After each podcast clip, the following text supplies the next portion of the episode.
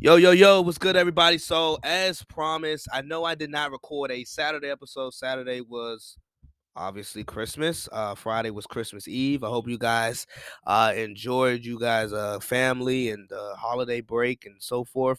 I know some people are still on winter break, and I just hope you guys had a wonderful Christmas. I did. So, obviously, I've been telling you guys over the last couple weeks, I've been diving into some NBA content as well, but you know, we're about to finish out the NFL season. We're going into the latter part, the last 2 weeks of the regular season, heading into playoff football. I'm very, very excited. And I just thought, you know, next couple weeks, I need to bring some people on. We need to get some playoff takes. I need to bring some familiar, you know, or I should say faces, but familiar voices onto the podcast.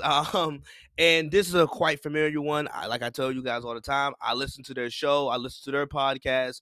Really good podcast. I listen. These guys, they have great content. They switch it up. NBA, but it doesn't matter. They really tackle everything a lot. And I have one member, one host, one co-host of the MNR Show, Ron, who's a familiar friend of the pod. So I would like, you know, just introducing Ron. You guys pretty much, if you're a regular listener, you know who Ron is, but he hasn't been on in a while, so I let him reintroduce himself to you guys. Yeah, for sure. Definitely. Thanks for having me on. Again, I'm a co-host of the MNR Show, or at Malcolm Ron Show on Instagram and Twitter. Yeah, like Isaiah said, we do a lot of football, basketball content. I'm a big college football guy as well, so we try to sprinkle that in there. Every once in a while, a little boxing. And we actually have a live space show coming in the next 2 weeks. We're going to start doing like a live show on Twitter Spaces in the next 2 weeks. So definitely make sure to follow us on there to look out for that. Yes, I enjoy you guys' Twitter content, Instagram content. I love it. And you guys do some intricate things like for the pre-draft process and so forth. So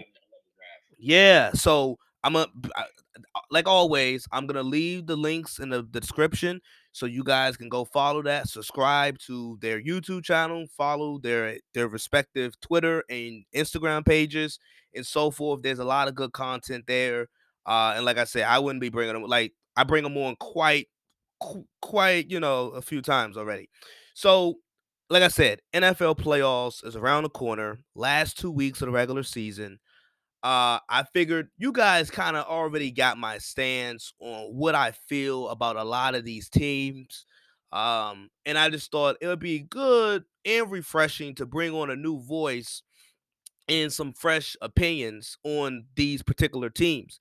Now, as Nevron, as we, you know, wind down the regular season, I don't know. I don't know about everybody else, but from the looks of it, my predictions coming into the season about playoff teams and who would be in the playoffs, it's quite on point. And there's really no surprises, really. I mean, Cincinnati maybe better than what a lot of people thought. There's a couple other teams that's in the hunt that could be potential wild card teams that you know turned out to be better than what we thought. But for the most part, we have familiar faces in the playoffs. Now, let's start with the AFC, obviously, and I'm going to run down. I'm sure you probably have it in front of you, but I'm going to run down the playoff seeding as of right now. And we have Kansas City at the number one seed at 11-4. Tennessee is number two at 10-5. Cincinnati is the 3 seed at 9-6. Buffalo has retaken the 4th spot. They sit at number 4, first in the AFC East. Then at the first wild card spot, Indianapolis. At the 6th seed, New England Patriots. And then the final 7th spot, the Miami Dolphins got to the 7th spot. Miami back in there. Miami was 1-7. They are 8-7 now. 8-7. Now tell me this, okay? We can first start off with this. Who's your favorite in the AFC right now? I think it has to be Kansas City, which is crazy because we started off this season saying Mahomes was in a slump. Yeah. Andy Reid lost it. This is why Eric Bieniemy doesn't have a head coaching job. They were killing this team. Yeah. This team is a top 5 scoring defense. Like the defense has been really, really good. I'm not going to lie, it surprised me. The offensive line has been really good for Kansas City. They also have the number 4 scoring offense. They're second in passing yards per game. They're the number 1 team in third down conversion rate. So, like, Kansas City, I think, has to be the favorite in the AFC. And we've seen what they do in the playoffs every year. Even this is a team that if they get down 14 points, we're like, okay, when are they going to come back? Like, you don't even get nervous watching this team in a playoff game. So it's just going to be, I think they have to be considered the favorites until someone proves out of the AFC that they've done enough for us to crown them, okay, this is the new favorite. Yeah, absolutely. I absolutely agree. And it was crazy. Like 2 months ago, people were saying Kansas City wasn't going to make the playoffs. Now, like, that's crazy. Now they're back at the number 1 spot. And I think I found the interesting stat this morning. Over the last 2 Novembers and Decembers, they are 22-0. So, and usually, remember, Andy Reid had the stigma of last year, or well, over the course of his career, he had the stigma of being like a September coach. Like he's good. His teams are really good in September, but as the months wind down and as it gets colder, his teams they're not as good. Well, that's the mirror opposite with this Kansas City team. And you talked about it defensively. I think the big thing defensively, that was the big change. And, you know, the position changed with Chris Jones going back to D tackle, I think was just huge. I think he's proven to be the second best D tackle. Like it's Aaron Donald, Chris Jones, and then everybody else. Like Chris Jones is that dominant of a force up front. And it's just had a trickle down effect with this defense where they've suddenly been able to turn over teams. They score. And now offensively, you know, Mahomes is clicking at the right moment. So I agree. I think Kansas City is definitely the team to beat. Now, here's where it's interesting because the wild card teams, Indianapolis, they won 8 out of the last 10. New England, they have dropped the last 2, but they went on a pretty good stretch prior to that. And now you mentioned the Dolphins, where they have won. Granted, the opponents they have played throughout this stretch haven't been the greatest, but they are on a 7-game win streak. And I'm looking also in the hunt. The Chargers are very much in play. I'm really high on the Chargers. My listeners know that. And the Raiders are very much in play. Baltimore, you know, you get the gist. These wild card teams that we have right now, are this the set wild card teams? Do all 3 of these teams make the playoffs? I think Miami is the interesting one. They have a very hard last 2 games. They play the Titans in Tennessee, and then they play New England. They've already beat New England once, so now we have to assume they sweep New England. So it's just I think they might lose out. Actually, I think they might go 8-9, which is crazy because they started off so good. Tua's actually played really good over the stretch. I think him and Mac Jones have proven they're very similar guys. Like, and they're winners with a lower ceiling, but extremely high floor guys. So I think they lose the last 2 games, and I think the Chargers get in there. But a wrench in that is the Colts are 9-6, but they're claiming that Carson Wentz might miss the game this week because he's got put on the COVID list. Yep. But now that the CDC has made with the new COVID rules, even though he's unvaccinated, they're saying if he's only a close contact, it'd only be 5 days. So since he was a Monday, since he got COVID on Monday, he might be able to play Sunday. That is a really big what if, because if Sam Ehlinger is the quarterback, I think they lose the game. Right. So it's just like that can really put a funk on it. But regardless, I think the Dolphins are going to lose out. I don't think they beat Tennessee. I don't think they beat New England. So I think the Chargers are probably the team that's going to get in there. I was looking at Baltimore, but Lamar, they've had too many injuries. They play the Rams next. Right. So it's like, I think it's going to be the Chargers that are going to get in there. Now, I think the Chargers do play Denver and the Raiders, which aren't the easiest matchups in their divisional matchups, but I think they can get a win in both games. So the Chargers are my team. I think it's going to sneak in that 7th seed. Yeah, people know, my listeners know, I'm high on Justin Herbert and I'm high on the Chargers. The secondary did not come to play at all. They haven't came to play the last couple of weeks. The secondary has let the Chargers down. They have let them their offense down, and that's just been, they've dropped the last two games.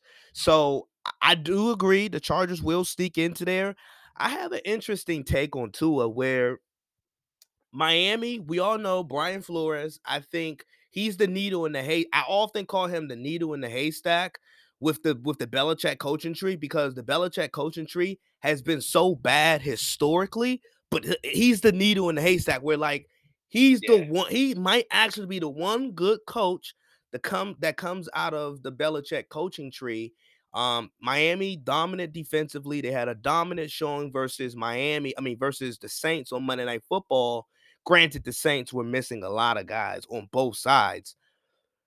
With Tua, they had one, and granted, like I said, the Saints, pretty good defense, but they were still missing some guys. Tua had one scoring possession versus New Orleans, and I think you can win games with Tua, but being able to win games with a quarterback and calling a guy a franchise quarterback, I feel like it's two different things, and I feel like that's a slippery slope for Tua. And to your point, I think these next two games could really, as crazy as it sounds, because he has played well throughout this 7-game win streak. The exception of the last 2 weeks haven't been phenomenal, but throughout the course of the 7-game win streak, he's been playing well. But if he doesn't finish off the job, his future in Miami could look really dim, because I think then that's where the Deshaun Watson or the Russell Wilson, whatever quarterback, star-studded quarterback that could potentially be on the market this offseason, Tua could get replaced by one of those guys. Go ahead. Yeah, I was thinking, I'm a similar thought, because they were trying to get Deshaun Watson. Tua was still there. He's been the same guy. It's just really interesting, because it's like you were saying, the Dolphins are built just like New England. Yeah. Good defense, Tua and Mac Jones, both Alabama QBs, both the same mold. People are way higher on Mac than Tua, but when you really look at it, they're really similar. Maybe you can say Mac has been better, because he has been. But overall, it's I made probably a list of quarterbacks. They're not, the gap isn't humongous, and they're both winners. You can win games. They're Teddy Bridgewater-esque. I think they're better than that. Yeah. But that's the lane. Alex Smith is probably a better one, because Alex Smith was just a winner when he played. Yeah. Especially throughout the late career, he was a good quarterback. Pro Bowl caliber, not all pro caliber. So it's just, I think they're that similar mold, and I think you can win. And we also see that Tua has found a weapon in Jalen Waddle that they're really connecting. Just like Hurts has found DeVonta Smith. They're both Alabama QB, Alabama wide receiver, and they both have that connection. I think Waddle's had a way better rookie season than people thought. Yeah. Especially coming off an injury. Yeah. He's proven, okay, this is why the Dolphins trade up for this kid. Because not only is he not just a Deshaun Jackson-esque player, he's becoming he's like Tyreek Hill. He's in the slot. He's catching 10 passes a game, some games. Yeah, isn't just to catch a 40-yard bomb. He can do that, but he can do other things too. I think that's what makes. So that pairing might keep Tua there, because they're maybe you see Burrow, you see Ja'Marr Chase, you see Hurts, you see DeVonta Smith, you see Tua, you see Jalen Waddle. So they might be trying to make that connection stay frivolous. Yeah, I agree. And with Mac Jones and the Patriots, I think a lot of people saw them as potential oh, this team could be really dangerous in the postseason. And I still think they could make some noise in the postseason. But to your point, I think Mac Jones and the Patriots and the Dolphins are built very similarly. And I don't think there's no coincidence that, they're built similarly, and Brian Flores comes from, I don't think all of these similarities and comparisons, there's no coincidence. I think New England might be I think New England is better than Miami. If I had to pick pick one who would win in a game, I would probably go with New England, because I think New England in a couple of weeks will probably beat Miami. But New England, they they're, as far as their chances in going in deep into the postseason, they have to play a certain type of way, in order to win games. And it's kind of weird how they play, and not weird, but like they can't have a lot of mistakes. They can't have a lot of miscues. Their margin for error is smaller than other teams. Like, I seen the Rams play this past weekend, and Matthew Stafford was atrocious. He was for the most part, he was atrocious versus the Vikings. He had 3 picks, nearly almost gave away the game. But the Rams are so talented that the Rams were able to overcome it, and they won the game. Well, New England, last 2 weeks, last 2 losses, it's been very similar, where Mac Jones turned over the ball a couple times, they fell behind, and then when you're playing against a dynamic quarterback and a dynamic offense like Buffalo, where they're moving the ball, Josh Allen played the game of his life. I think that's where New England, they can't play from behind. That's my point. They can't play from behind. It has to be ball control, no penalties, got to cut down the turnovers. It has to be a certain type of style that they have to play to win. So I don't know how that fares going into the playoffs. But and speaking of Buffalo, I know a lot of people, have been up and down on Buffalo, and they've had a tumultuous year. Give me your take on Buffalo. How dangerous are they in the playoffs? Yeah, Buffalo is really hard to talk about, because like you said, they've had just really bad games. But then I look at it, it's like they're still number 1 in point differential in the NFL. Like that is like a very key stat. All 5 teams, the top 5 in point differential, are all contenders. It's not a coincidence. They're number 1 in that. Right now, I don't know. I heard a lot of people saying like they're a very explosive team. They're not that good at running the ball, but to be honest, we talk about the Chiefs being a favorite. Either are they. Mm-hmm. So I mean, you have the New Englands and the Colts that are good running teams, but they, to me at least, aren't the top 2 teams. So I think they have the Bills as the number 1 contender to the Chiefs in the AFC. I think they give them the most problems. They can do similar things, and Josh Allen is just a hard person to plan for, because he might just be the most accurate QB with the biggest arm one week, and he could also be a dual threat. So it's just like he's very hard to plan for. They also are number 3 in just points scored. They've done, the defense has been really good too. Now they have beaten up on some bad quarterbacks, but the defense has just been really good. They've been getting after the quarterback. They've been getting a lot of interceptions. I think they have the best safety tandem with Poyer and Micah Hyde in the NFL. Like, there's 2 Pro Bowl caliber safeties. Like, that's really rare in today's NFL. I think that's what's been helping cover up their cornerback play. Because Tre'Davious White this season, the corners are weak, and I think they can be beat. But when you have a safety that can play his role, you can help cover that up. So I think they give them the biggest threat. I don't think they will win, but I think they'll give them the biggest go as the number 1 contender in the AFC. Now, people will say that the Colts did beat this team. So why aren't the Colts the biggest threat to the Chiefs? But I just still think that the Bills just have more of a matchup problem with the Chiefs. Like, they can cause problems in that way. Yeah, I agree. Somebody asked me who's the biggest, who's the biggest contender or opponent to the Chiefs, and I said the Bills. They've literally constructed their roster around beating Kansas City. They've added more nickel corners. They added more playmakers on offense, Emmanuel Sanders. So like they've constructed their roster, and they have let us know that for, since they've lost last year, that they're going to construct their roster to beat Kansas City. So I agree. I think Buffalo, despite their flaws, you mentioned the key stat. The fact that they're still number 1 in point differential says a lot. And it says, they may not be able to run the ball and be the best ball control team, and they're not going to always win time of possession, but when it's time to throw out a knockout punch, or when it's time to make big plays, when it's time to score, put points on the board, they can do that. And that's the one thing I think that keeps Buffalo in this thing. I thought they were way too talented to miss the playoffs. And with Josh Allen, I told you this not too long ago, but I think he's I figured him out. I think he's our generation's Brett Favre. Explosive playmaker, He has a lively arm, and I think people romanticize about his arm and the talent that he has, and he makes some great plays. Like that New England game, where like he had some throws where it was just incredible. There were just some dots. He threw some dots, but then he has some of these bonehead plays. He takes bad sacks. He throws picks at times. So it's just weird. But I think you got to take the good with the bad with him. But as you said, I think looking at what they have on both sides of the ball, and you mentioned it with the two safeties, Poyer and Micah Hyde, they cover up a lot of the secondary flaws. And I somewhat like the pass rush that they have added.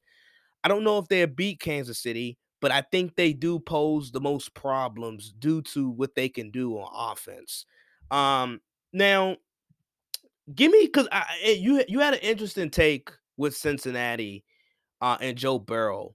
And as I said, they've probably been the most surprising team in the AFC. Like as we look at the playoff picture, give me your take on Cincinnati. Like where did this come from? Is it due to their division being not as good as we thought it would be? Or does Cincinnati really have something rolling and brewing here in the next coming years? I was really surprised by Cincinnati this year. I did not think they would be. First, the division wasn't supposed to be a bad division. Right. It was still not a bad division. This is the only division that's like every team is like 7 wins. Like your floor is a 7-win team. Like that's still a pretty good division. So like injuries though in the division. I think with them, the defense is just still not there yet. And they're still a young team. Like Joe Burrow is 25. Joe Mixon is 25. I think Ja'Marr Chase is like 21. Yeah. And T Higgins is 22. So these are your building blocks. They're all under 25 years of age. The offensive line, Jonah Williams has been good. The other pieces have been okay. So they're still building that unit. But I think what's surprising me is how good the offense has been this fast. Joe Burrow, truthfully, this is only like his wins. It's probably like he's probably not even had 25 starts yet. He's not at 25 starts yet. Like this is even though this is his second season, he got hurt in his first season. Right. So for him, he's the number 1 rated quarterback by Pro Football Focus, by the way. Like he has a number 1 passing grade. Insane for a second-year guy. So he's just played that well. And the thing about him that I like, this is why the Herbert versus Burrow debate has been going, is that even though Herbert has the arm, Burrow actually takes the shots more often, at least. Yes. That was the craziest thing ever because Herbert can make that throw easily and he makes it all the time. But Burrow and Chase have some type of chemistry where I don't care if he thinks Ja'Marr is double covered or T Higgins. We saw last week, he threw a jump ball to T Higgins and dang in the middle of the field. T Higgins comes down with it. I'm like, oh yeah, Burrow and these guys, these are his guys. Like he has a lot of faith in his team. And I think Burrow is underrated about him is that he's a leader on the team. Like we saw LSU. LSU had that talent for years, but they had that one guy coming there that was a leader and it was accurate. The Bengals have had talent, a lot of talent for years. Yes. But they could never figure it out. They got a guy that was accurate, that was a leader. And it's worked immediately. So it's just like he's a huge factor in that. And I think that's why he's a top 10 quarterback. I know we'll get into that later. But I think that's why he's top 10 to me this year. He's had a crazy year. I think he does lead the league in interceptions, though. Right. Yeah. So with his risk taking and deep ball throwing, it does come with the turnovers, right? But I mean, as you said, he's a very accurate. That's what I liked about him at LSU. He was a precise and really good deep ball thrower. I think he leads the league in deep touchdown passes with 16. Yeah, 20 plus yards. Yeah. And I think the second closest is 11. So like that shows you the gap and the disparity there. Where you made a great point about Herbert. Herbert has the talent and he sometimes showcases. Burrow doesn't. Burrow has a good arm, but he don't have like a Herbert or he's not like he don't have a cannon like Herbert or Josh Allen. But he slings it out there. Ja'Marr Chase obviously has become one of the more better deep threats as a rookie, as a 21-year-old. But I do agree with you. I do. I think they're a couple years away. I think they're a couple more pieces on their defense away. Could they win a playoff game this year? Maybe, depending on the matchup, depending on where it is, maybe. But I do think they're a really interesting team. And you threw out some great numbers there with Joe Burrow leading the way. And I think this is a good moment to go ahead and go to the NFC. I know the NFC is very compelling.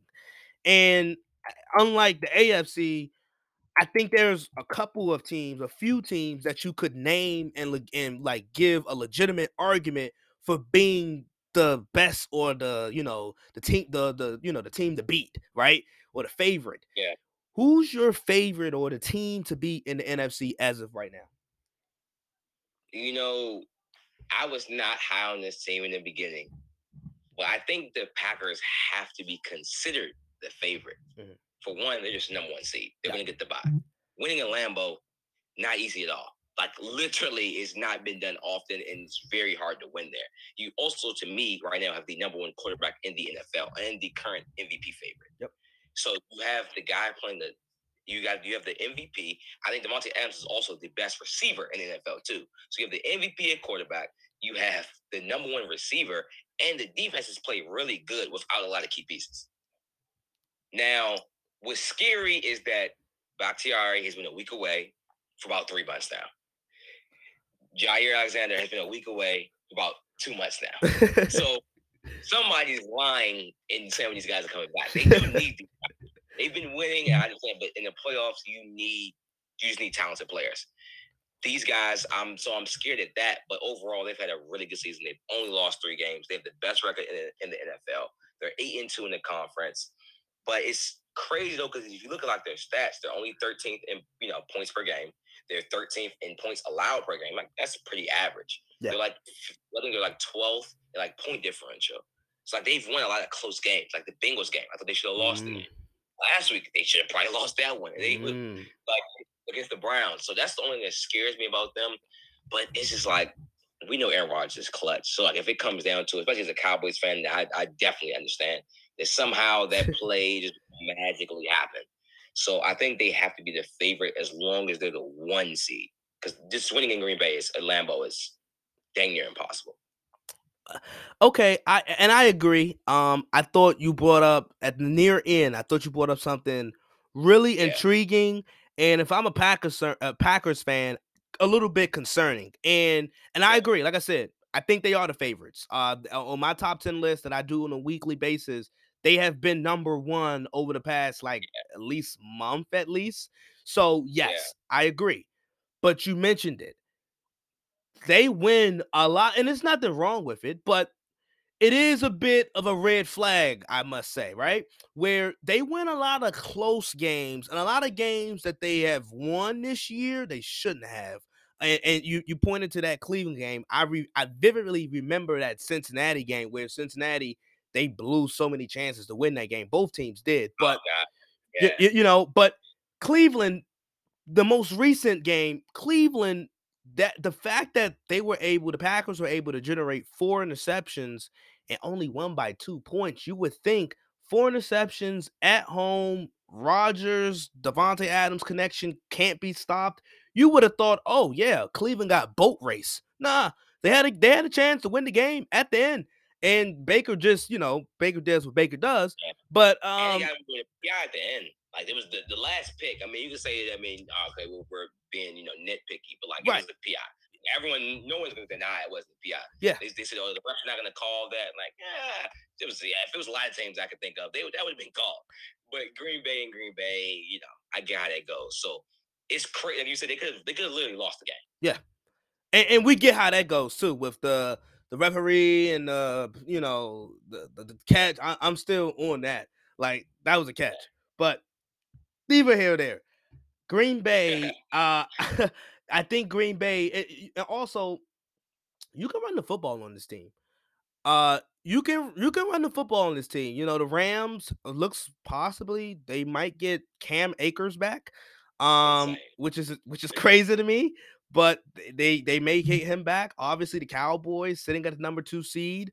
We already know that they have a pretty good rushing attack when their offensive line is upright and healthy. And I'm just going to real quick, before we dive any deeper into this NFC playoff picture, I'm going to give the outlook on the playoff picture. So obviously the Packers are at number one.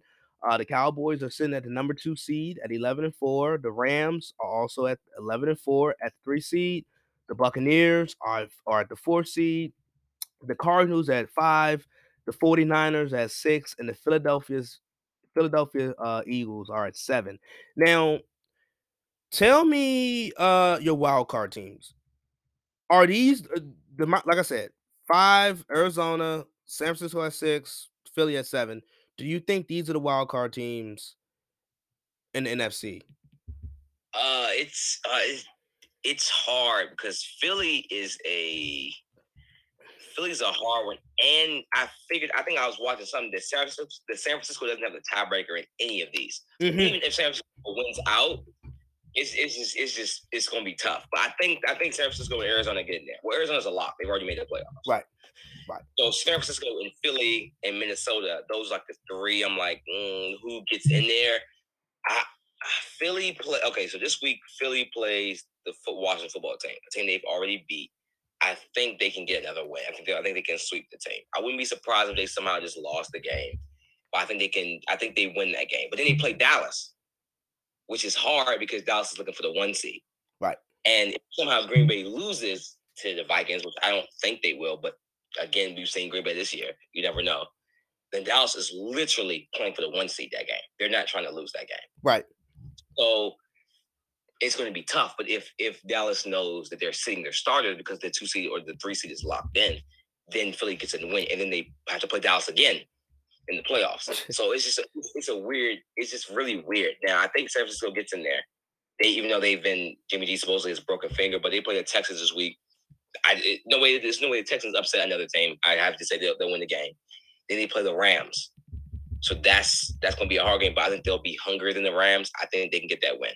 I really do. If they're hungry enough, and if Jimmy G sells this and he can't get these 2 wins, his career in San Francisco is just not looking promising at all. And so I think at the NFC wildcard, I think that's what it will look like now. Could the Rams and Arizona flip again?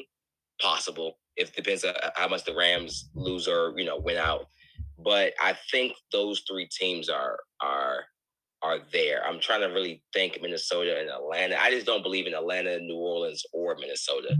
I hope Minnesota beats Green Bay this week. For us as a Cowboys fan, so I'm going to hope that happens. But realistically, I don't think it will. Yeah, I agree. I think these would be the 2 wildcard teams.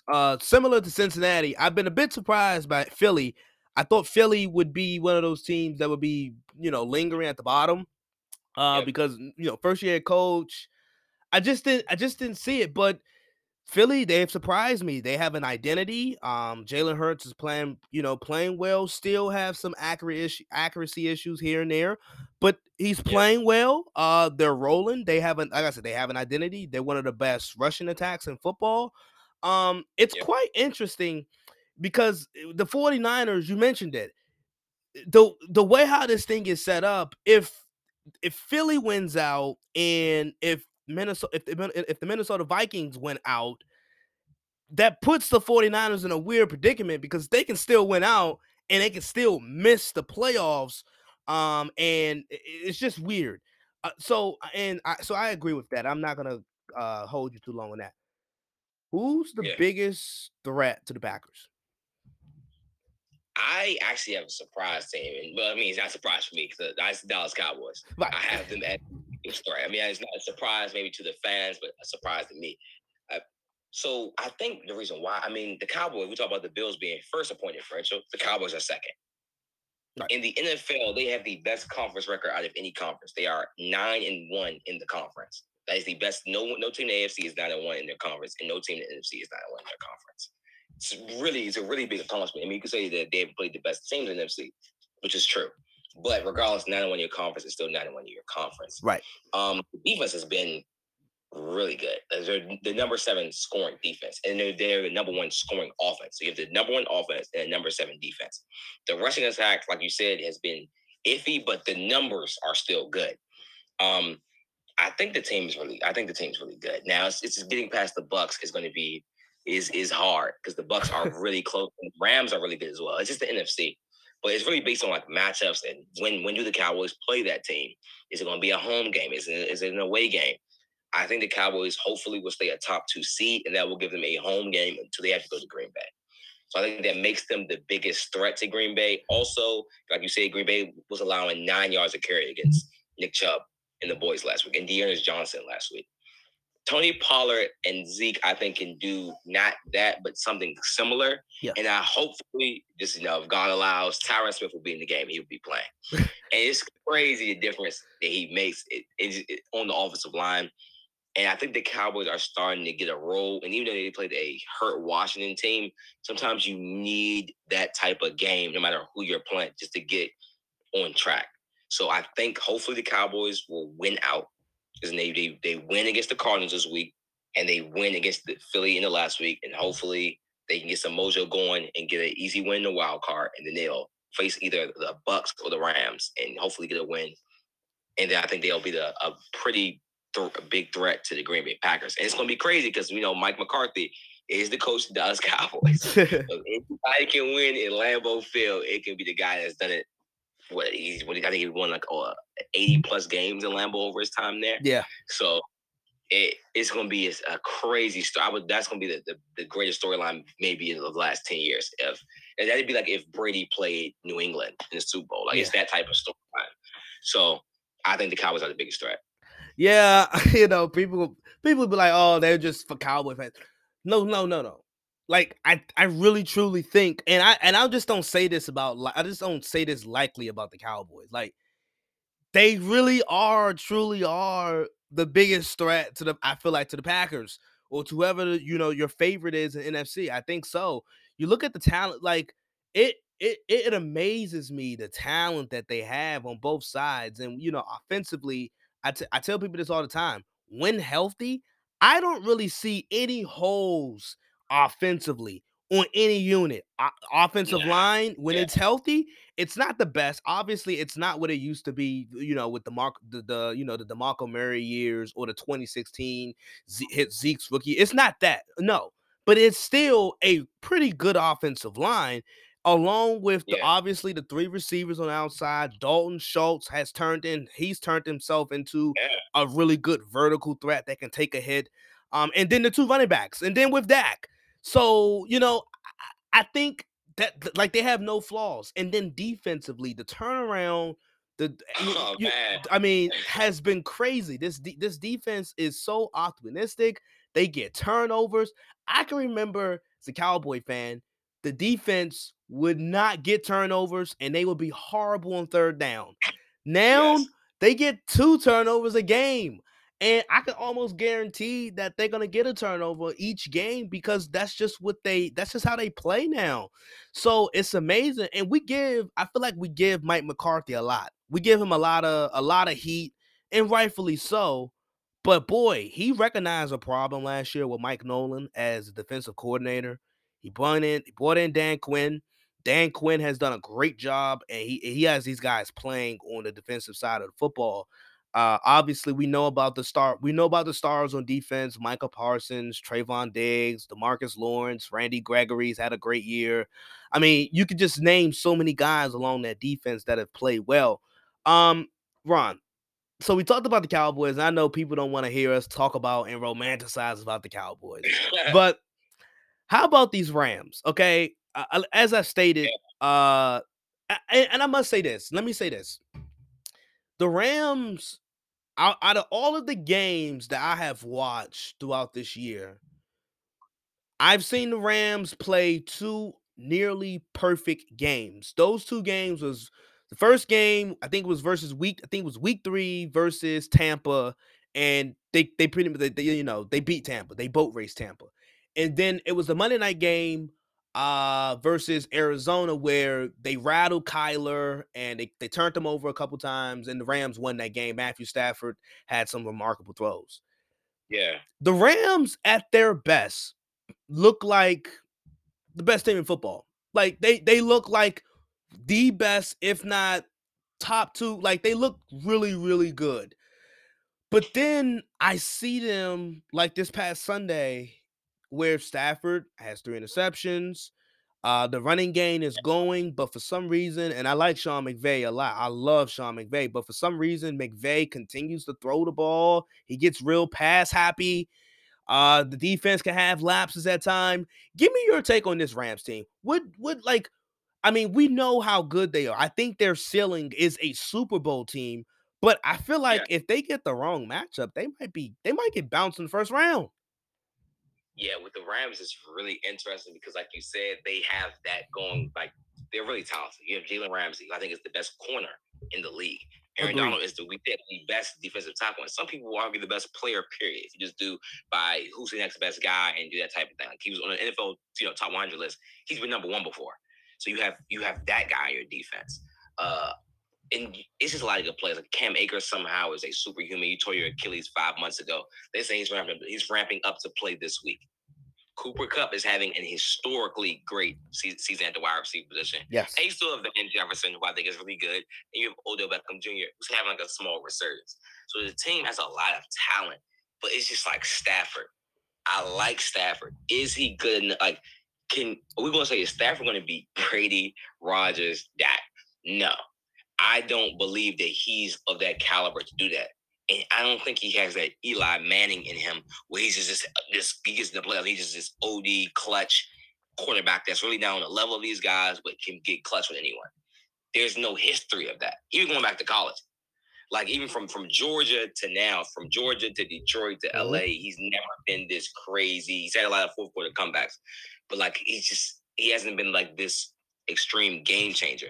And even this year, they've been really good, but they haven't been like, oh, this is better than the Rams that went to the Super Bowl. Like, they've been around that same level. Right. So he's changed things with the deep passing game. Like you said, they've thrown the ball more. But I'm not even sure if them throwing the ball more this year has helped or hurt them. Because in some games, I think it's hurt them because they actually have like, Sony Michel's looked really good. Like, Daryl Henderson looked really good earlier in the season. Yeah. And now Cam, they have 3 running backs I think that are really good. So I think they need to maybe. I'm never a big let's run the ball more guy, but like in their case, the more balance is probably best for Stafford. It's just crazy though because Stafford's I think he's 31 or 32, but he has no playoff experience. Yeah, and this is the NFC. In the AFC, he might be able to get away with that, but NFC, you're going against Tom Brady. We know what he does: 7 Super Bowls, Aaron Rodgers, multiple NFC Championship appearances. Even Dak has had 3 games. Right. So. It's just, and then Kyler is another one that has no experience. I think it's going to hurt him maybe a little bit as well.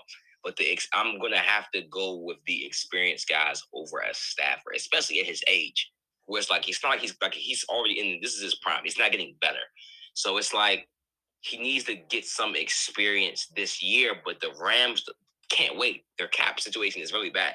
They have to win now. They're not in let's wait a year for Stafford to get some experience. Like, so that's the scary part about the Rams. I hope they don't lose in round 1, unless they play the Cowboys, of course. But you never know. Because what if they play Arizona again? Mm-hmm. Like, I guarantee they'll be Arizona again. Like, right. I think they will. I would pick them. Yeah, I would pick them. But, like, would I be surprised if they lost? I wouldn't. So, the Rams are going to be a really interesting team. Like, really, because if they spend all this money to lose in the wild card, no one's going to ever, like, do this ever again. Yeah, I mean, and this is you talk about their cap situation and their approach. This has been their approach over the last since the Super Bowl year. Like, aggressive, hyper aggressive, getting star-studded players, and hoping that it pays off. And we'll see if it works. You mentioned it. That's the thing. Stafford's gonna have to win 3 games potentially versus Kyler and then Tom Brady and then Aaron Rodgers or Dak and Brady. Like, he's gonna have to beat at least 2 elite quarterbacks. Yeah. He's gonna have to beat at least 2 elite future Hall of Fame quarterbacks to get to the Super Bowl en route there. So I'm really curious to see what happens with this Rams team. Like you said, the talent's there. I just want to see Stafford. I'm just very curious to see what Stafford I'm getting. But like you said, I think a more balanced attack, it would be in due for them because, when I think of Sean McVay, pissed. And granted, he was pissed off at golf because golf couldn't do the things, you know, down the field vertically with his arm. But now he has a guy that can do that with his arm. But like I said, I feel like he gets too pass happy at times. And that's where they fall into these funks and the turnovers and so forth. So we'll keep an eye on that.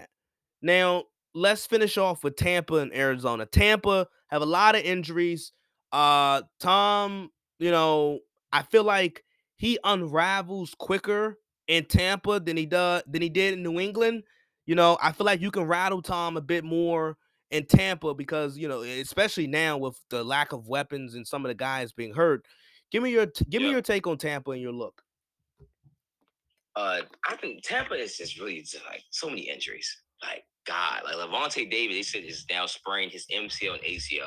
They're claiming he's going to come back for the playoffs. Mm. That seems like a pretty high, just to me personally, a sprained MCL and ACL in 2 weeks. That seems like a very steep task. So you're down your best linebacker. Shaq Barrett is now hurt as well. Mm-hmm. The DBs have been hurt all year. Yep. Fournette has a hamstring injury. Mike Evans has a hamstring injury. Godwin's out for the year. A lot of injuries in Tampa Bay. But at the end of the day, they have one guy. His name is Tom Brady. The offensive line is still intact. And we've seen Tom Brady win with just a junior element. Yeah. Literally. So, like, we've seen him, you know, with Danny Amendola-esque guys. He still has Antonio Brown, who's I think is still a one. I mean, we saw him last week. Antonio Brown is still really good. Yes. Like, he's still really good. And right now, Tampa Bay still has the number 2 scoring offense. They're number 1 in passing yards per game. Like, they're number 2 in yards per game, period. And they're still a top 10 scoring defense, even with all the injuries. So I think they're still a really good team, and no one is going to sit here and say, yeah, I want to play the Bucks in the playoffs. Like, no one said. Even with the injuries, you don't want to play Tom Brady in the playoffs, especially if he gets a home game. Like, it's just no way.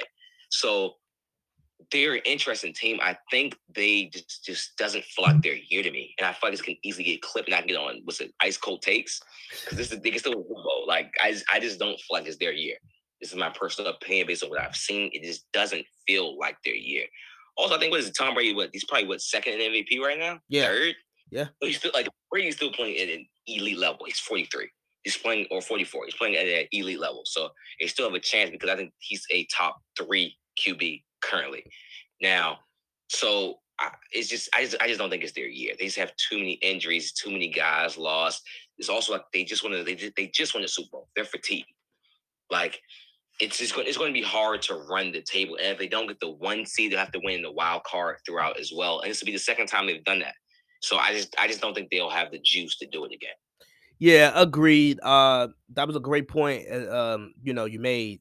They got to win 3 potential, maybe a potential. Okay, they get a home game, but then they got to go back on the road, dealing with all these injuries. It's a lot to ask. But Brady and you don't want to play the Bucks, and you know Brady's still playing at elite level. But I think you make a great point about their chances, and it just don't seem like last year they got rolling towards the latter part of their schedule.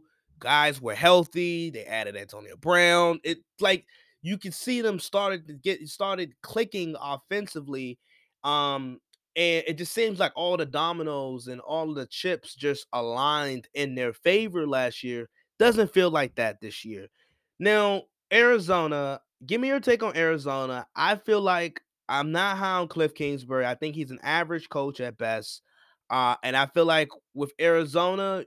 If you limit the number of possessions, you cut down the time of possession, or you can run the football and you cut down their possessions, and you rattle and pressure Kyler a little bit. I feel like they're beatable. They're very much beatable. Give me your take on Arizona. They feel more like a one and done team to me in the postseason.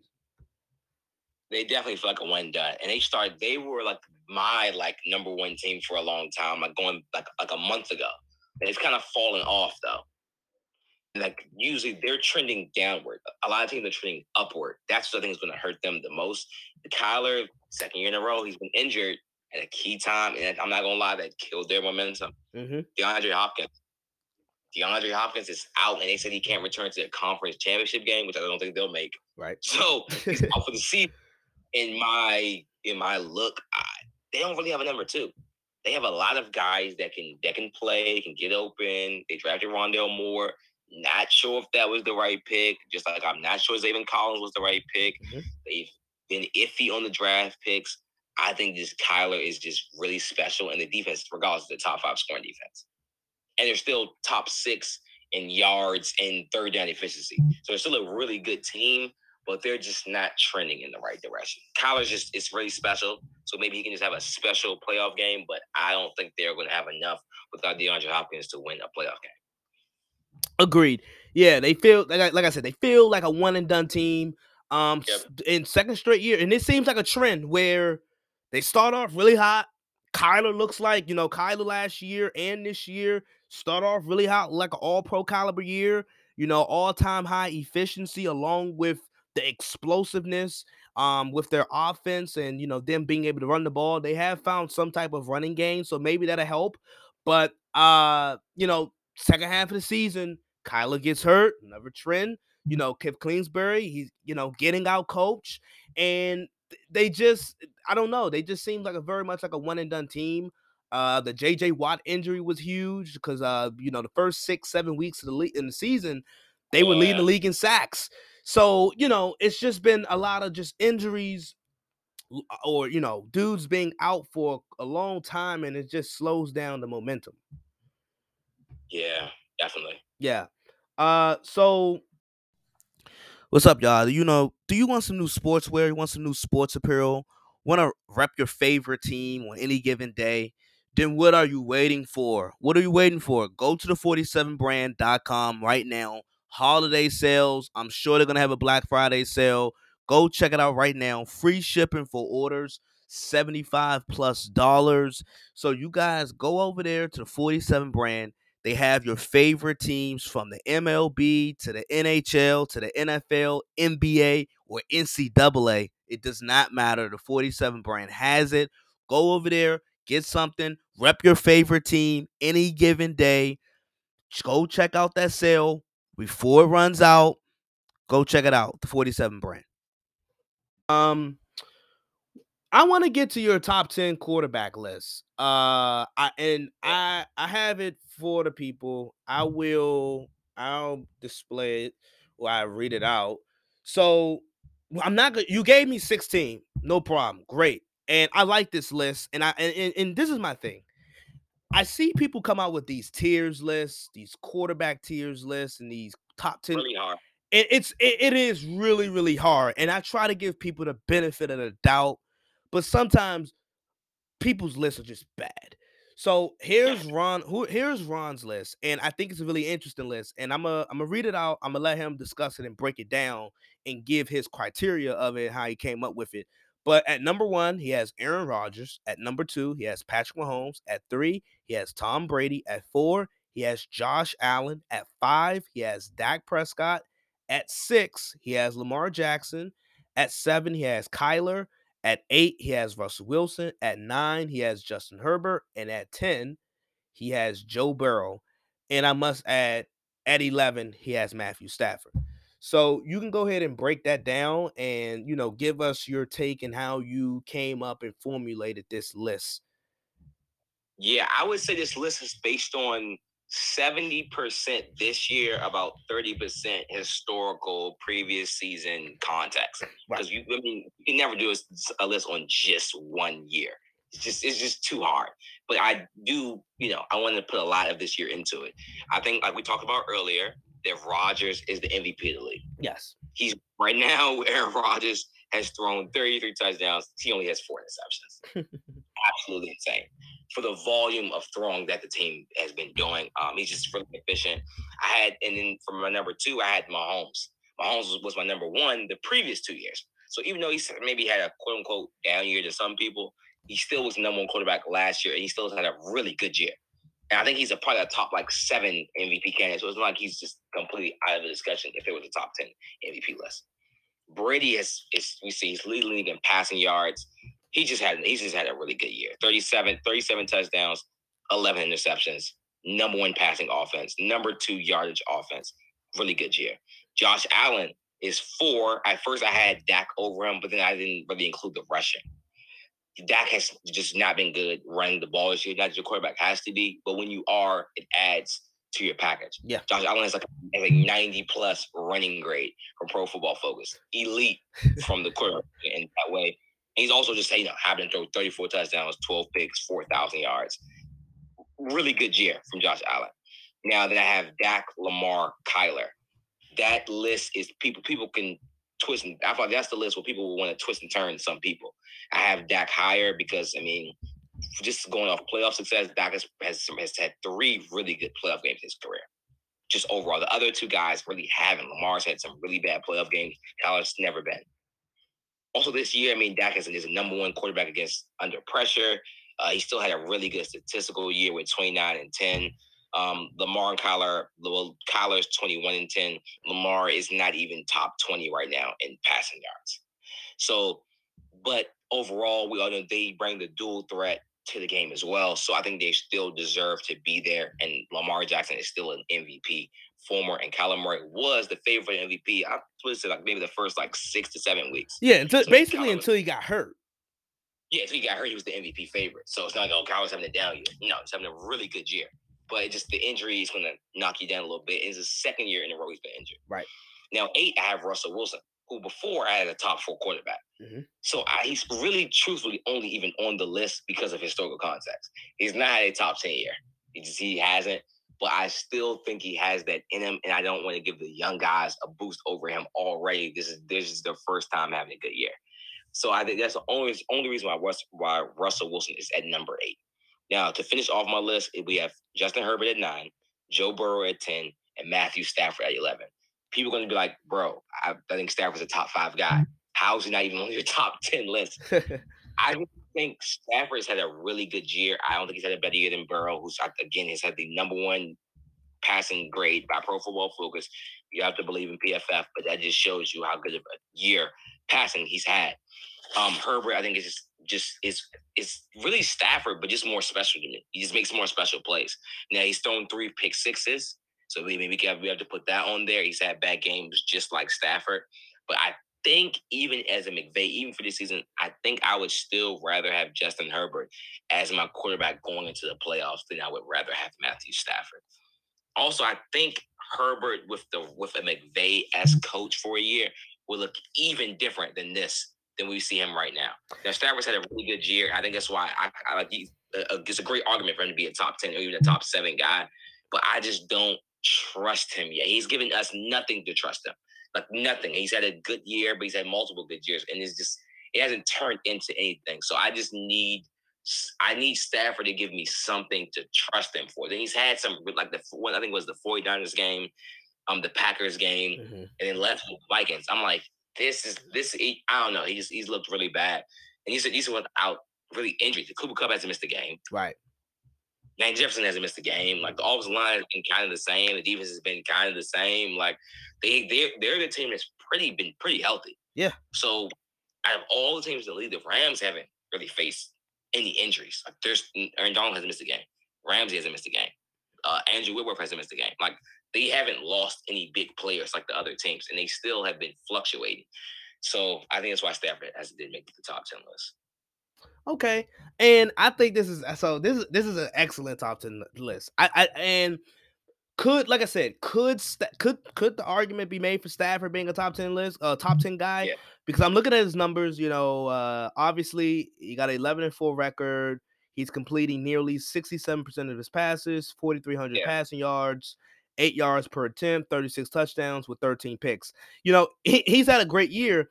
And I think he's on pace to become the fastest quarterback to 50,000 passing yards, which is kind of weird, but that's just a little stat right there. But Stafford, you make a great point. I'm not even mad. With your point, I see why you have him at 11.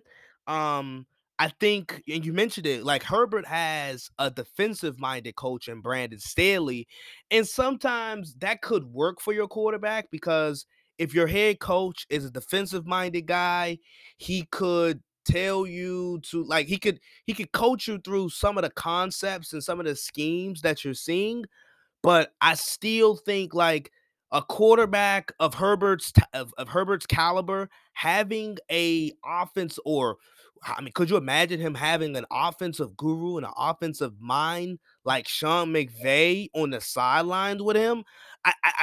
I think you make a great point. I think Herbert's ceiling would be a little bit higher than Matthew Stafford's is, and I hate to do this because like we did the same thing for golf. Like, oh, what if you know McVay had another quarterback? You know, his ceiling would be higher. You know, but I do feel that way. I feel like if you gave Herbert a guy of Sean McVay's ilk offensively, I do think he'll have a higher ceiling than Matthew Stafford. And Joe Burrow, I think he might win comeback player of the year because you mentioned it. I mean, I tell my listeners this all the time. Go subscribe to Pro Football Focus. And, you know, like Pro Football Focus, it's like the Bible. It's like the NFL Bible. You subscribe to that. Joe Burrow, you look at some of his numbers, you as you mentioned, we mentioned already early on the pod. He has, I think he's the highest graded passer this year. I think Brady, I think it's him, Brady and Herbert or something like that. I think it's something like that. So I don't know, but yeah, it's something like that. Yeah. Burrow, you know, I'm not mad with you having Burrow at 10. And then it does help that, you know, he's coming off of a 525 performance and 4 touchdowns where he just lit it up. Also, we can get into the second half of your list as well, where I feel like, as you said, the top 5, I feel like shouldn't be much of an argument. Rodgers, you mentioned it, you know, Patrick Mahomes. It's funny how we talk about some of these quarterbacks, like, some of these quarterbacks get into slumps like Dak. He had a slump a couple weeks ago. Mahomes had his slump. And we call these down phases and down slumps. But I look at Patrick Mahomes. This is a down year for Patrick Mahomes, right? Well, yeah, he's only completing 66% of his passes. He only has 4,300 passing yards, 33 touchdowns, 13 interceptions. Like that's his down year. I love it. I love it when we, you know, we talk about these quarterbacks and we down them for having slumps or so forth. But then we look at the numbers. It's like, yeah, number 1 seed, 30 plus touchdowns, still 4,000, like still amazing. So I feel like there should be no argument with that. I feel like we get into a little bit of it where okay, you have Derek Carr at 12, Jimmy G at 13. Carson Wentz at 14, Kirk Cousins at 15, Tannehill at 16. I would imagine, in your opinion, or this is just my opinion, I'm going to say that, the gap between Carr and the guys that I named all the way down to Tannehill, the gap isn't as wide, even though I think Derek Carr for years has been underrated. Yeah. So, can you explain the ordering of those guys that's listed from what 12 to 17 or 16? Yeah, that was really hard. This is the one I probably like that people are like, what? How do you have like this? This is the hardest part is these type of bottom lists, right? Because it's like I like Tannehill. He's not having his best season, but they somehow have won 10 games without anyone playing. So like his stats don't look good, but they again have 10 wins without Derrick Henry, AJ Brown's missed games, Julio Jones missed games. So I have to put him on the list somewhere. But like, where does he go? Wentz is also having a good year, but it's like they have the number 1 rushing. They have the number 2 rushing attack without a running quarterback. That's amazing, right? So. Like, they've been good. Kirk Cousins, actually, his fiscal year, he was actually at one point like a top 3 rated quarterback by Pro Football Focus. I don't know where he is now, but he's having a really good, like, statistical year. But we all know what the winning looks like. He's almost cost them multiple games this year. Derek Carr was an early MVP favorite. Top, like, only first 3 weeks, realistically. But he started off really hot. He's kind of cooled down. And Jimmy G's come off a terrible week. I probably would actually drop him after this week, but just historically, he's just won game. He's been to a Super Bowl. You know, I'm just kind of giving him is more so like he's like a 50-50, like 50% this season, 50% historical. I'm just giving him a boost, and just based on like Wentz is coming off of a bad season, right? Like Jimmy G has no quote unquote bad year, right? He just has 3 years, which count too. But it's just like, so Jimmy G's like, this is probably Jimmy G's like what, one of his worst seasons, I would say, is this year.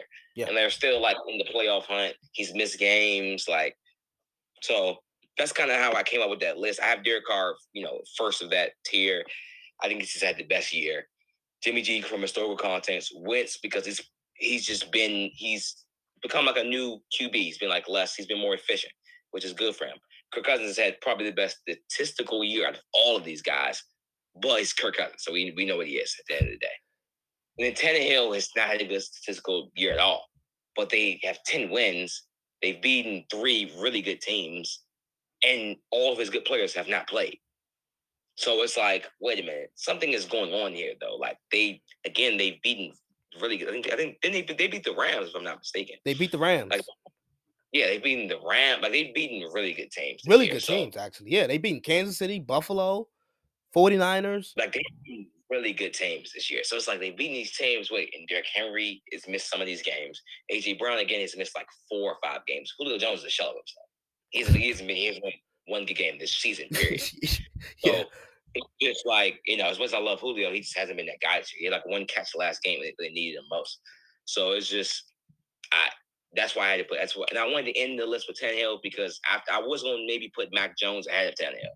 Now, yes, but again, this is like his first year. Like, I mean, you could give an argument, but I mean, it's his first year. And Tua, like, they're probably the guys that somehow find their way following this list. And after that, it's a cutoff. Like, it's a big gap. Like, I think after that is a real drop off. Like, it's after Stafford, I'm probably looking, to be honest. Yeah, after Stafford, I'm probably looking for a guy.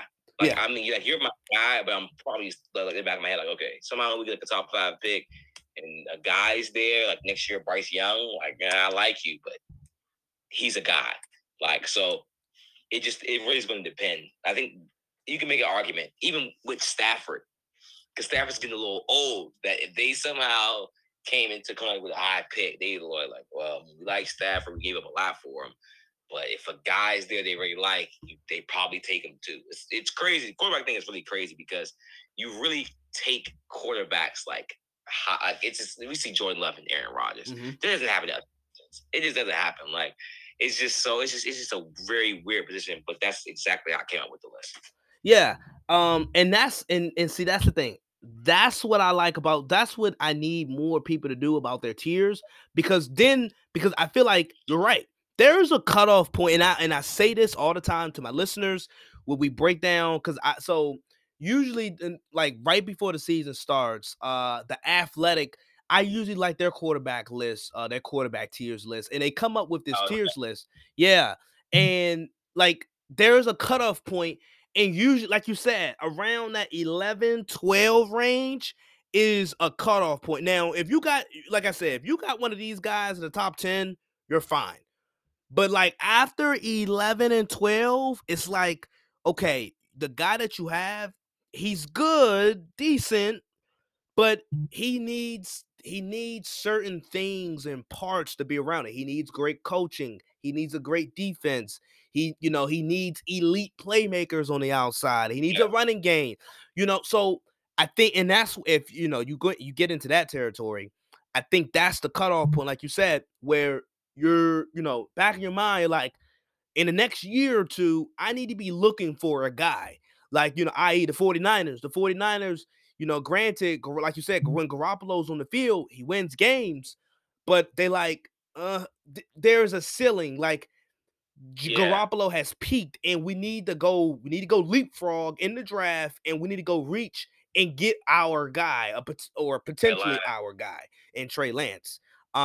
So great point, and I think, like you said, I think that's the big. Sometimes that's where people miss the mark with these tiers lists, where I think there's a lot of fandom and like a lot of home, like there's a cutoff point.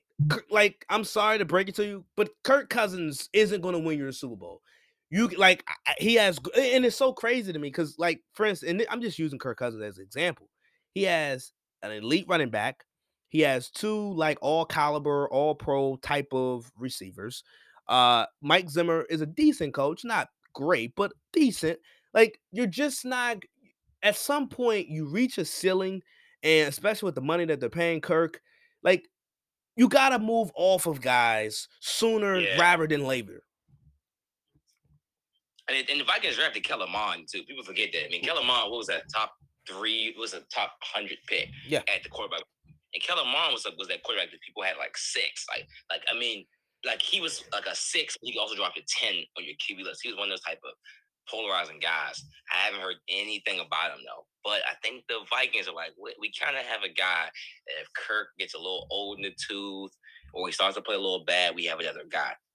The thing that's hard about Kirk Cousins, I've always made fun of Washington football team fans, though, is that he's statistically, he's always been amazing. He's always probably going to be amazing, and he makes other players play better. Justin Jefferson broke a record, most yards ever in the first two seasons from a receiver. People are like, well, I wish Terry McLaurin had a quarterback. I'm like, well, they had a guy, probably the most accurate passer in the history of their franchise. They let him go.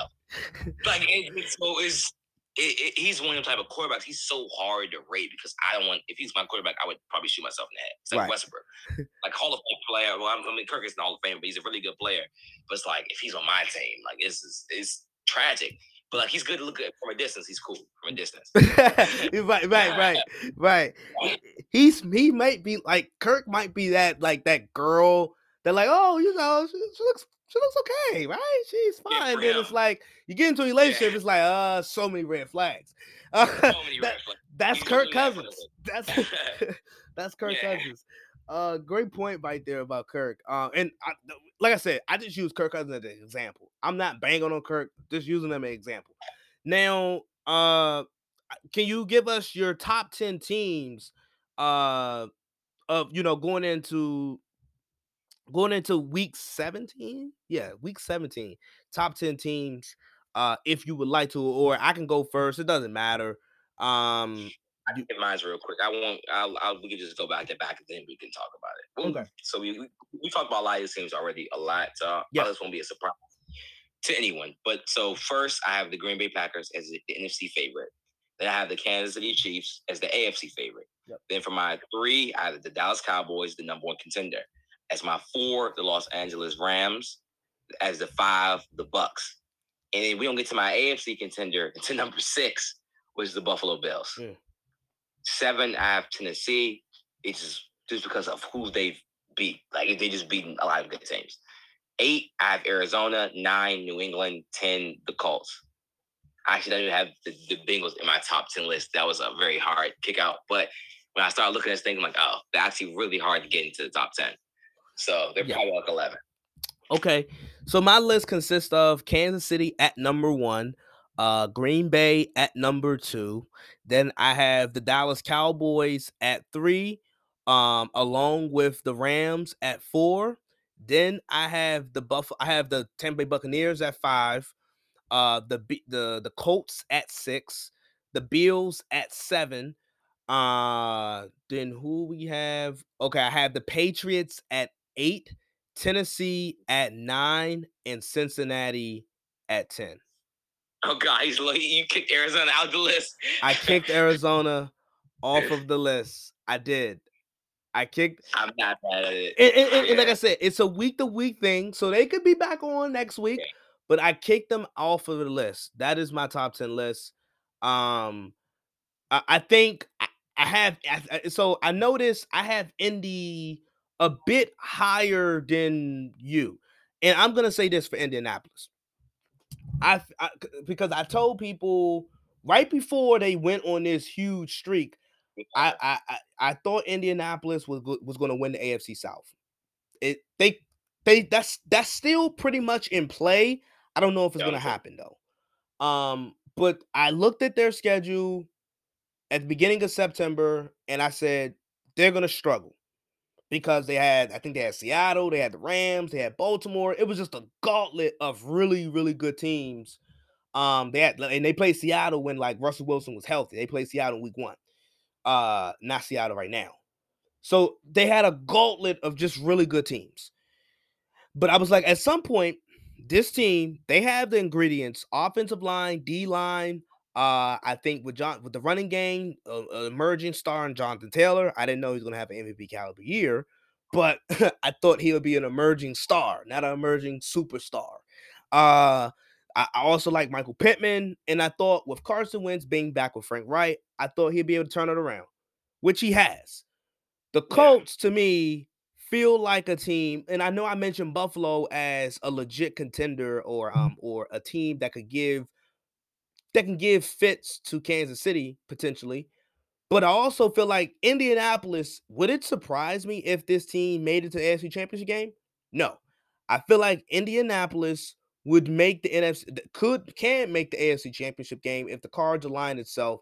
I just feel like with them being able to pound you up front, having the best unit offense on the offensive line, I just like what this team is made out of. So that's why I'm pretty much high on them, because I'm not going to say I saw this run coming, but I knew at some point they would start to get it going because their schedule loosened up on the back end. Yeah, the Colts also beat the Bills. So, I mean, I will not mad against people putting them out of the Bills. The Colts technically have beat them. Right. I just – mine is a little projecting too, though. Okay. Of what is – because it is – because it's probably like – yours is probably more week to week. Like, that's pretty fair. Like, Arizona is – again, they're on a downturn. It's like, but I'm probably still a little higher on them because they were my number one team like a month ago. So, just go from the number one team in the middle of the season to not a top 10 team is like a crazy – fall from God. Yeah. So, but yeah, I mean, the Colts are a really hot team right now. The Bengals are also really hot, and New England and Arizona are kind of the teams that have been kind of falling. So I'm not mad at the list. I mean, the Colts, I mean, they've been really good. The defense has been, Darius Leonard is probably like, was he the best linebacker in the league right now? Him or maybe like Fred Warner. Yeah. I guess people say Micah, but Micah's like, you know, he's like an edge really.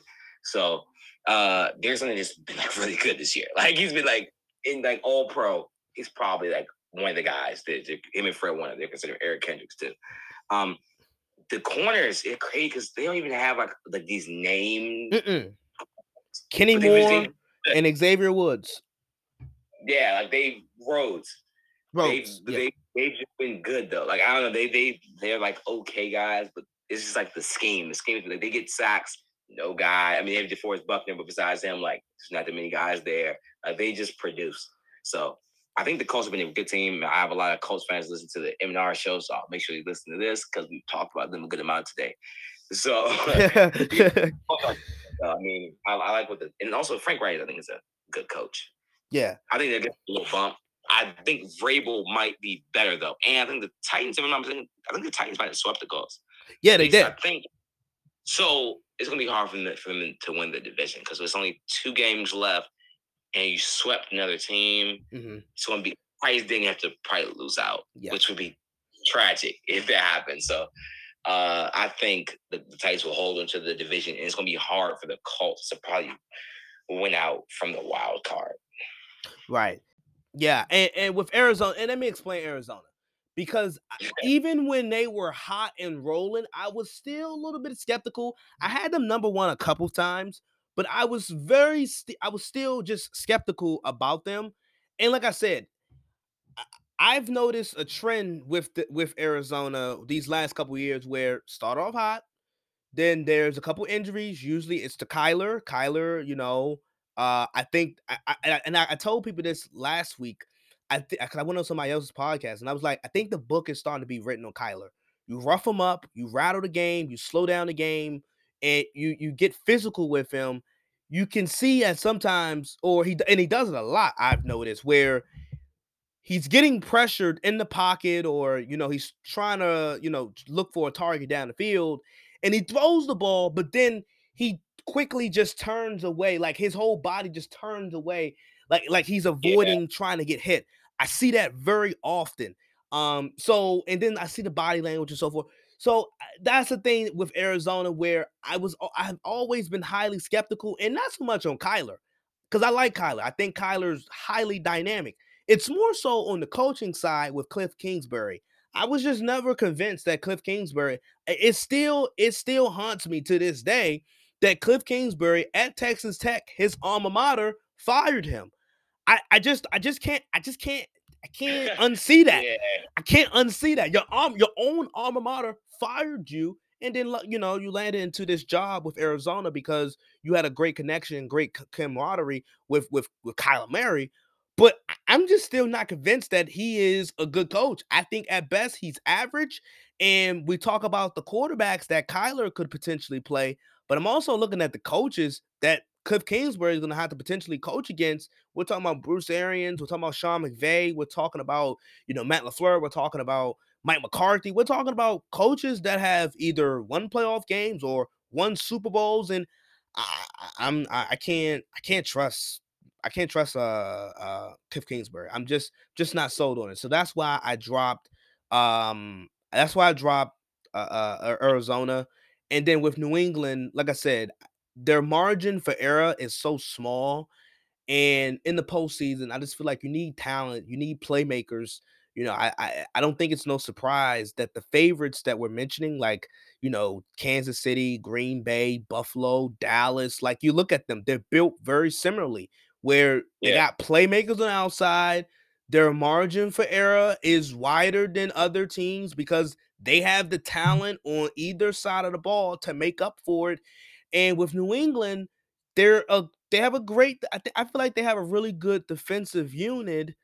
And their coaching obviously is great, but offensively, they have to play a certain type of style to win. And sometimes I'm just wondering, I'm like, hey, what happens when Josh Allen is rolling? What happens when Mahomes is rolling?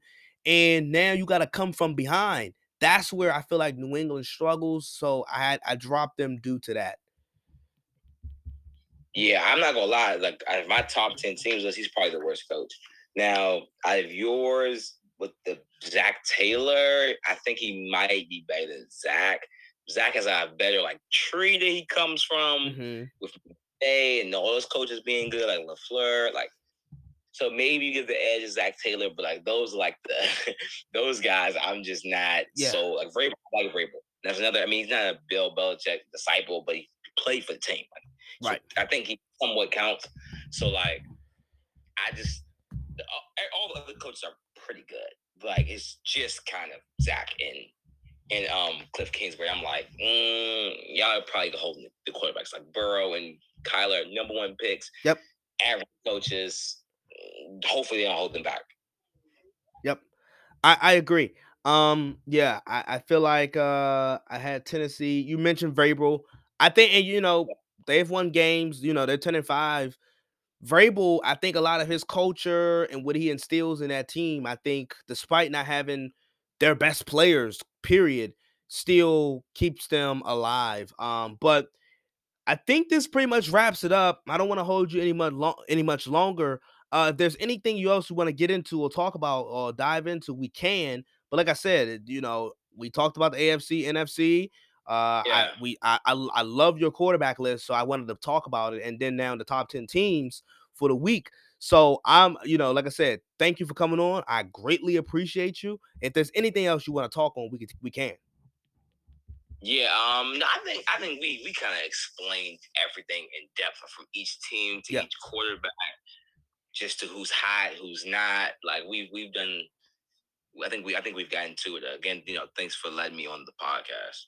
Yeah, no problem, for sure, absolutely. Like I said, I will be sure to leave the links in the description so you guys can check out the MNR show on whatever platform that you please. But like I said, I greatly appreciate you, Ron, coming on, stopping by on the pod. You're welcome anytime. Always a great, insightful talk. And I wish you luck. Yes, for sure. Thanks, man. No problem. And again, make sure you tune in. Yes, sir. Yes, sir. I got you. And without further ado, I'm gonna let you guys go. I think this is a wrap it up. I hope you guys enjoyed this episode of the Isaiah Kid podcast. I'll be back. I'm gonna try to give you guys a Saturday episode. Maybe we'll do some college football, or whatever. But without further ado, let you guys go. Always remember, 2 choices, 1 decision. I'm out. Peace, deuces.